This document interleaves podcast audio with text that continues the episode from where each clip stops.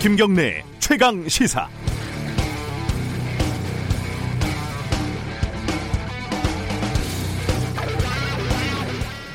박원순 서울시장의 죽음은 기어코 혹은 예상대로 정치 싸움의 또 다른 소재가 돼버렸습니다. 가장 극단적인 부류로는 장례식장 앞에서 춤을 추면서 박 시장의 죽음을 조롱하는 극우 유튜버 무리들이라고 볼 수 있는데 이들은 뭐 가장 순수한 형태의 악마의 얼굴을 보여주고 있습니다. 이 와중에 어, 정의당 유호정 의원이 서울특별시가 주관하는 장례를 반대하고 조문을 가지 않겠다고 선언을 했는데 그 호폭풍이 거셉니다. 대표적인 비난의 논리는 타이밍론인데 왜 지금 벌써 성급하게 나중에 해도 될 것을 뭐 이런 식이죠. 당으로서의 전략을 말하는 것이면 그렇게 평가할 수도 있을 겁니다. 그런데 문제제기 자체를 반윤리적인 행동으로 치부하면 더 이상 대화가 불가능한 상황이 되지 않겠습니까? 서울시 주관 장례를 반대하는 청와대 청원이 50만 명이 넘게 서명을 했습니다. 문제 제기가 있으면 어, 서울시 주관이 필요한 이유를 설명을 하면 되지 그 문제 제기 자체를 그렇게 비난할 필요가 있을까요? 어, 고 서, 박원순 서울시장의 가장 큰 족적이 성인지 감수성, 성평등 쪽이라는 점을 생각을 하면은 문제 제기에 대한 지나친 비난은 또 이율 배반일 수도 있고요. 기자의 질문에 욕설로 대응하는 이해찬 대표식의 반응은 상황을 더 악화시킬 뿐입니다. 망자에 대한 예의 그리고 피해 호소자에 대한 보호 어느 하나만 딱 선택할 수는 없는 일 아니겠습니까? 7월 13일 월요일 김경래 최강 시사 시작합니다.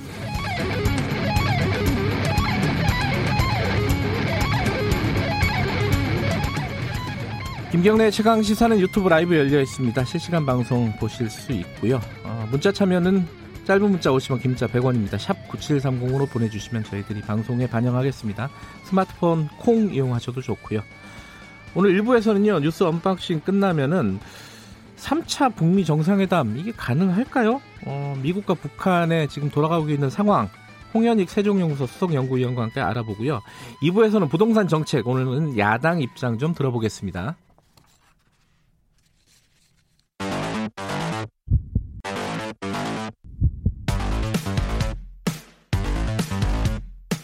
오늘 아침 가장 뜨거운 뉴스 뉴스 unboxing 뉴스 unboxing 시작하겠습니다. 고발 뉴스 민동기 기자 나와 있습니다. 안녕하세요. 안녕하십니까. 김민아 시사평론가 나와 있습니다. 안녕하세요. 안녕하세요. 밖에 오실 때 비 오고 있죠? 비가 오고 있었습니다. 예. 어, 저도 운전하면서 새벽에 비 많이 오더라고요. 운전 조심하시고요. 어, 우산 안 챙기신 분들은 챙겨서 나오시면 좋을 것 같습니다. 어, 오늘 지금 이제 곧 열리겠네요. 그 박원순 시장 어, 연결식이 오늘 있는 거죠. 지금 발인이 7시 반에 있겠다는 거죠? 그렇습니다. 네. 발인 시각은 오전 7시 30분이고요. 예. 운구 차량이 오전 8시 서울광장에 도착할 예정입니다. 그리고 8시 30분부터 서울시청에서 박원순 시장 그 연결식이 온라인으로 진행이 되는데요. 장례위원회 공동집행위원장이 더불어민주당 박홍근 의원인데 네. 코로나19 방역에 협조하고 소박하게 치른다는 기조하에 장례 절차는 온라인으로 진행한다고 밝혔습니다. 박 위원장은 고인을 추모하는 어느 누구도 피해 호소인을 비난하거나 압박해 가해하는 일이 없도록 해주길 호소한다. 또 이렇게 당부를 하기도 했습니다. 어, 뭐 이렇게 호소를 할 정도면은 어, 뭔가 그런 2차 가해라든가 이런 게 지금 벌어지고 있다는 얘기겠죠? 거꾸로 얘기하면 그죠? 그렇죠. 지금 뭐 온라인 커뮤니티라든가 이런 데서 아, 박원순 시장의 어떤 죽음을 애석해하는 그런 일부 인용자들이 굉장히 좀 극단적인 논리를 들어서 이 피해 호소인을 비난한다든지 여러 가지 네. 뭐 음모론을 이제 제기한다든지 이런 글들을 올렸는데 그런 글들에 대한 어떤 반응이나 이런 것들을 또 언론이 여과 없이 그냥 쭉 보도를 하면서 상당히 이게 어떤 사회적인 큰 문제인 것처럼 이제 보도가 쭉 되고 있습니다. 네. 어쨌든 그런 흐름이 있는 건 사실이기 때문에 그거에 대해서는 이렇게 좀 장례위원회 측이 중심을 잡고 있고 그런 일이 없도록 해야 된다 이렇게 얘기할 필요가 있겠죠. 다만 네. 또 우려가 되는 것은 더불어민주당의 이제 그 대변인인가요? 어 얘기를 할 때 이 사건에 대해서 뭐 어, 박원순 시장에 대한 의혹이 뭐 어떤 그냥 일방적인 주장에 그치는 것과 같은 뭐 그런 차원이다라는 식으로 이제 어, 그런 빌미 음. 그런 이제 뉘앙스로 이제 좀 말한 부분도 있고 해서 네. 전반적으로 지금 어떤 박원순 시장에 대한 애도의 목소리 속에서 이렇게 좀 그렇게 좀 부정적으로 비춰질 수 있는 문제가 될 수 있는 만한 발언들이 나오고 있어서 그런 것 들은 좀 우려가 됩니다. 그 허윤정 대변인이었죠 민주당, 민주당 대변인인데요. 정확히 워딩이 뭐였어요? 그러니까 지난 10일 국회에서 기자들하고 만났을 때 네. 그 고인의 의혹과 관련해 당에도 정보가 없다. 네. 보도되고 있진 않지만 고소인 주장과 전혀 다른 얘기도 있다 이런 얘기를 했거든요. 근데 이 내용이라든가 출처를 전혀 밝히지 않았습니다. 그래서 네. 또 다른 좀 논란을 불러올 수 있는 발언을 해서 좀 도마에 올랐습니다. 대표적으로 쓸데없는 얘기죠 이게 그 당에 정보가 없다면서 뭐 그 정보가 있는 것처럼 또 얘기하는 게 거기서 그쳤어야 네, 되는데요. 네, 말, 도 안 맞고 서로 간에 지금 어 올 지금 코로나 19 상황임에도 불구하고 추모 행렬이 지금 주말 사이에 꽤 많았습니다. 그죠? 그러니까 이틀 내내 이제 서울 광장 주변에 분향소를 찾은 시민들의 조문 행렬이 계속 이어졌고요. 어제 뭐 이렇게 서울시가 또 따로 특별히 온라인 분향소를 마련을 했거든요. 음, 지금 한 네. 100만 명 정도 가까이 지금 온라인에 조문을 했다고 합니다. 그렇군요. 근데 지금 뭐 야권이라든가 여성 단체에서는 또 장례 절차가 과도하다 이렇게 네. 반대 목소리도 내고 있는데요. 공무 수행 중 사망이 아님에도 서울시 주관으로 5일장을 치르는 건 좀 과도한 측면이 있고 네. 피해자 보호를 외면하는 조치다 이렇게 좀 비판을 하고 있습니다. 네. 어, 청와대 국민청원에 뭐 이렇게 동의한 사람도 한 54만 명 정도 되고 있는 상황입니다. 네, 이거 이 이런 어떤 진통이라고 할까요, 갈등이라고 할까요, 뭐 시각 차이가 분명하게 드러나고 있는데 이제 정의당이 이 와중에 이제 좀 뭐랄까 그 대표적으로 어떤 진통이 큰 모습을 보여주고 있는 거죠. 그렇죠. 앞에 말씀하셨는데 류호정 의원하고 그다음에 네. 장혜영 의원이 두 사람이 네. 박원순 시장에 대한 어떤 조문 거부 의사 뭐 이런 거를 밝히면서 지금 이 피해 호소인이 굉장히 사회적으로 고립될 수 있는 그런 상황에 처해 있기 때문에 네. 그 피해 호소인의 어떤 옆에 서는 어떤 선택을 하겠다 이렇게 얘기를 한 것에 대해서 당내에서 그리고 외부에서도 여러 가지로 이제 말들이 많은 그런 상황입니다.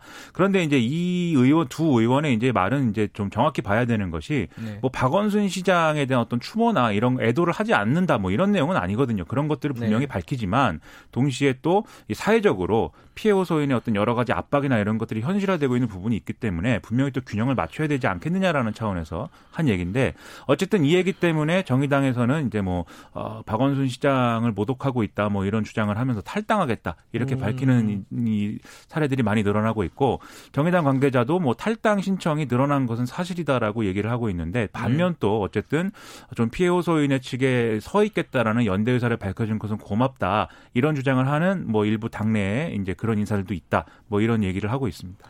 어, 정의당은 사실 안희정 지사 전 지사 장례 그러니까 모친 장례식 관련된 네. 그 입장에서도 그랬고 요번도 그렇고 좀 비슷한 어떤 갈등이에요 이게 그죠? 그렇죠. 음. 그 안희정 전 지사 모친 뭐 장례식의 문제에 대해서도 거기에 이제 조문을 간다거나 조화를 보내는 것 자체를 문제 삼았다기보다는 공적 직함을 가지고 그리고 공식 직책을 이제 넣은 그런 것들을 보낸 것을 이제 비판한 것이기 때문에 그런 비판은 잘 이제 좀 어, 전체적인 맥락을 같이 이해할 필요는 있을 것 같습니다. 네.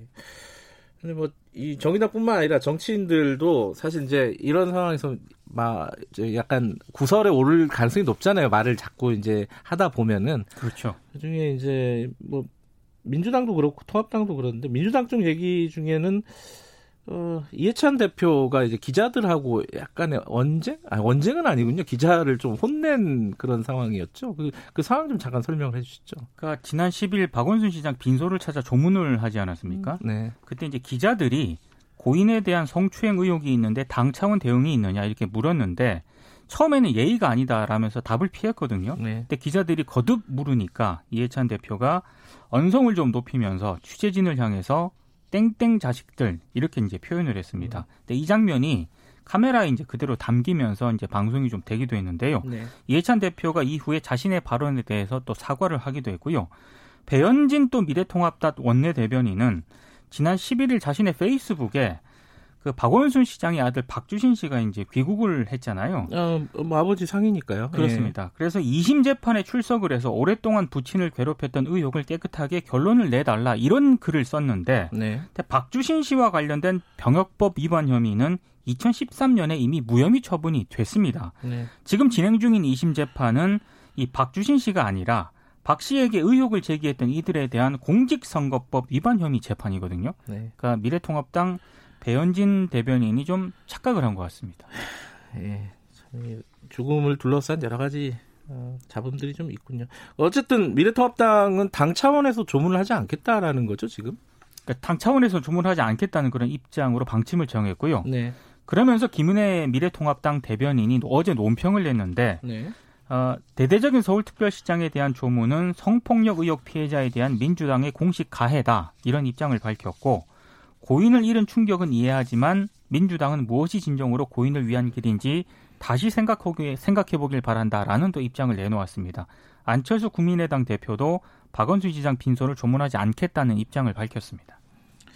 저도 금요일부터 어, 뭐 주말 내내 이 참 난감한 상황이잖아요. 그래서 뭐 사람들이 어떻게 생각하는지 뭐 SNS나 이런 것도 쭉 보면서 생각을 좀 정리해 보려고 하는데 정리가 잘 안 되더라고요. 네, 힘들어요. 뉴스도 예. 힘들고 뭐 SNS도 힘들고. 예. 근데 분명한 거는 추모를 한다라는 행위 자체가 어떤 부적절하다라고 얘기하기는 것은 제가 볼 때는 좀 무리한 것 같습니다. 추모하고 네. 싶은 마음, 애도하고 싶은 그런 표현들은 또그 그 자체로 존중이 돼야겠죠. 네. 그런데 그것 때문에 그것 때문에 앞에도 말씀드렸지만 피해 소인이 위축되거나 어떤 그런 부분들이 있다라고 하면 그런 부분들이 이제 뭐 연결되는 어떤 표현들이 나온다고 하면 그것들이 이제 제한이 돼야 되는 거죠. 네. 근데 지금 미래통합당의 입장 입장은 뭐 모든 추모와 그런 것들이 뭐 일종의 가해다 이렇게 얘기하고 있는 것이기 때문에 좀 그렇게까지 말할 부분은 아니다라는 생각이 들고 더군다나 앞서 말씀하신 박주신 씨 의혹 뭐 이런 거를 갖다가 붙이는 것은 의도가 굉장히 명확하게 드러나는 거 아니겠습니까? 예. 그런 점에서 좀 안타깝습니다.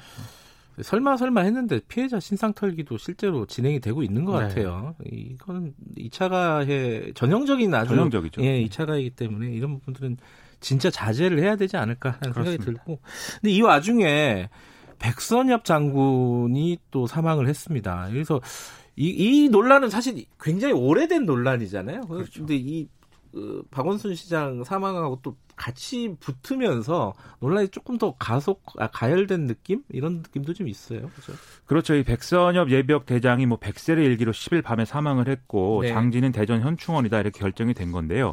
이게 아무래도 이제 그 뭐 빈소가 차려진 그 시기가 비슷하다 보니까 네. 지금 이제 언론은 뭐 이 박원순 시장 그리고 백선엽 전 백선엽 대장 이렇게 붙여서 어떤 그 진보와 보수를 가르는 조몽 정국이다 뭐 이렇게 막 쓰고 있습니다. 그런 데 두 개의 어쨌든 뭐 사건은 다른 거고 그걸 음. 다 뒤섞어서 이제 뭐 진보 보수의 문제이다 얘기하는 게 좀 이상하다는 생각이 드는데 네. 어쨌든 이런 논란으로 불을 붙이고 있는 게 또 이제 미래통합당이다 이런 생각이 좀 듭니다. 왜냐하면 이제 주호영 원내대표 같은 경우에 11일에 이 백선엽 장국을 동작동 국립현충원에 모시지 못한다면 이게 나라인가 뭐 이렇게 쓰기도 네. 했는데 이게 사실 지금 백선엽 장군, 백선엽 대장과 그리고 그 유족들도 대전현충원에 묻힐 것은 이미 알고 있었고 그것 에 대해서 이제 뭐 불만이 없다고 얘기하는 상황이거든요. 그럼에도 불구하고 굳이 뭐 서울에다가 모셔야 된다 이렇게 주장을 하는 것은 사실은 여기에 담겨져 있는 어떤 이데올로기적인 어떤 그런 부분들을 계속 부각시키고 싶어 하는 것이기 때문에 굳이 이렇게까지 얘기할 문제인가라는 의문은 좀 듭니다. 근데 백선엽 씨 장남이요. 예. 계속해서 언론 인터뷰에서 한 얘기가 있거든요. 예. 그러니까 아버지도 가족도 대전 현충원에 안장된다는 건 이미 알고 있었고 네. 아버지도 생전에 대전 현충원 안장에 만족을 했다. 이런 입장을 밝히고 있습니다. 근데 이걸 정치권에서 지금 특히 미래통합당이 정치적 논란, 쟁점을 만들고 있는 것 같은데요. 불필요한 어떤 그런 논란이지 않나 싶습니다. 근데 어 분명 또 또 다른 측면에서 보면은 이 현충원에 묻힌 친일파, 네. 아, 그러니까 공식적인 친일파로 규정된 사람들이 있지 않습니까? 그 이장을 하는 그런 법안이 올라가 있잖아요. 그렇습니다. 예. 뭐 이른바 파묘라고 하는. 그 그게 올라가 있기 때문에 이제 미래통합당에서는 어, 지금 뭐 움직임이 그런 거 아니냐. 지금 그쪽 아예 대전 현충원도 못 묻히게 하는 게 아니냐. 그러니까 이제 네. 국립묘지법 개정안이 지금 발의가 되어 있는데요. 네. 이거는 이제 더불어민주당 김홍걸 의원이 가장 강력하게 지금 이걸 추진하겠다라는 입장을 밝히고 있거든요. 네. 국립묘지에 안장된 친일파 묘를 강제 이장하는 그런 방안인데 네. 만약에 이 법안 처리가 시도가 되면은 또 여야 간의 또 극한 대립은 이어질 가능성은 있습니다. 음. 근데 이게 꼭 그 문제다라고 보기에는 이제 좀 물론 이제 미래통합당은 의심을 하는 부분이 있는데 네. 지금 기본적으로는 서울현충원이 꽉 찼기 때문에 이제 대전현충원으로 그렇죠. 가는 음. 거거든요. 네. 만장돼 있기 때문에 네. 그렇기 때문에 이제 이렇게 된 것이고 그 뭐 친일파 파묘 뭐 이런 것은 사실 음. 지금 뭐 법안이 발의된 수준인 것이지 그게 뭐 처리가 된다거나 뭐 이런 전망이 있는 것도 아니고 다만 이제 과정에서 보훈처가 네. 이전에 이제 백선엽 대장 측에 가서 이제 뭐 그럴 가능성도 있지 않겠느냐라는 얘기를 했다라고 보수 언론들이 막 보도를 한 적은 있었습니다. 근데 그것도 이제 당시에 이제 해프닝 또는 논란인 네. 것이고 네. 사실 정리된 거거든요 어느 정도 이제 음. 유족들이 이렇게 얘기하고 있지 않습니까? 대전현충원에 가는 걸로 안다고. 네. 그래서 좀 과도한 문제제기다 역시 좀 그런 생각입니다. 어, 백선혁 장군은 결국은 그 간도 특설대 그 독립 군을 토벌했다는 것으로 네. 어, 유명했던 그 한도 특설대에서 복무했던 사실에 대해서 결국 사과를 하지 않았습니다. 어, 한 번도 사과나 사죄를 안 했습니다. 예, 네. 그 부분이 좀 안타깝다는 생각이 좀 들고요. 내가 굳이 독립운동을 네. 하려고 게릴라를 했었다고 뭐 했다고 한더라도 독립이 됐겠는가 뭐 이런 식의 서술을 해놨기 때문에 네. 반성이나 어떤 뭐 사과나 이런 것들이 이제 없었던 거죠. 아, 어쨌든 한 사람의 죽음을 어떻게 평가를 해야 되는지 이 부분이 참 난감하기도 하고 사회적으로 합의를 이루어지 특히 이제 정치적으로 되게 민감한 사안일 경우에는 참 어려운 어렵다는 생각이 좀 듭니다. 네. 자, 그나저나 국회는 개원을 아직도 못했다면서요? 이게 개원식 같은 것들을 원래 했던 모양이죠? 그러니까 원래 그 가장 늦게 개원을 했던 게요. 예. 18대 국회였던 2008년 7월 11일이거든요. 예. 근데 21대 국회가 어제도 이제 개원을 못 하지 않았습니까? 아하. 그래서 개원 후 가장 늦은 개원을 한 그런 국회가 됐습니다. 음. 근데 문제는 여야의 향후 협상 가능성이 현재로서 매우 불투명하다는 그런 점인데요. 특히 이제 오는 20일 같은 경우에 김창룡 경찰청장 후보자 인사청문회가 예정이 돼 있지 않습니까? 네. 미래통합당이 이미 그 박원순 시장과 관련해서 대대적인 공세를 예고를 하고 있기 때문에 순탄치는 음. 않을 것 같습니다. 그것도 그렇고 공수처는 뭐 전혀 진행이 안 되고 있죠. 그렇습니다. 그렇죠? 네. 네. 그건 뭐 잊어 잊어버린 것 같습니다. 잊어버린 것 같아요. 잊어버리게 된 것 같습니다. 부동산법 관련해서도 지금 뭐 여당에서는 내놓고 있지만 그게 야당에서는 뭐 전혀 벼르고 있습니다. 네. 지금 다주택자들을 죄인으로 만들고 다 세금 폭탄을 안겨서 뭐 1주택자까지 다 말려 죽이려는 것이냐 뭐 이런 분위기입니다. 지금. 어, 부동산 관련해서는 저희들이 2부에서 미래통합당의 송석준 어, 부동산 특위 위원장 어, 저희들이 예정돼 있으니까 그때 좀 자세히 좀 입장을 물어보도록 하겠습니다. 오늘 뉴스 언박싱은 여기까지 됐죠. 고맙습니다. 고맙습니다. 고맙습니다. 고발 뉴스 민동기 기자 그리고 김민아 시사평론가였습니다. 김경래 최강 시사 듣고 계신 지금 시각은 7시 37분입니다.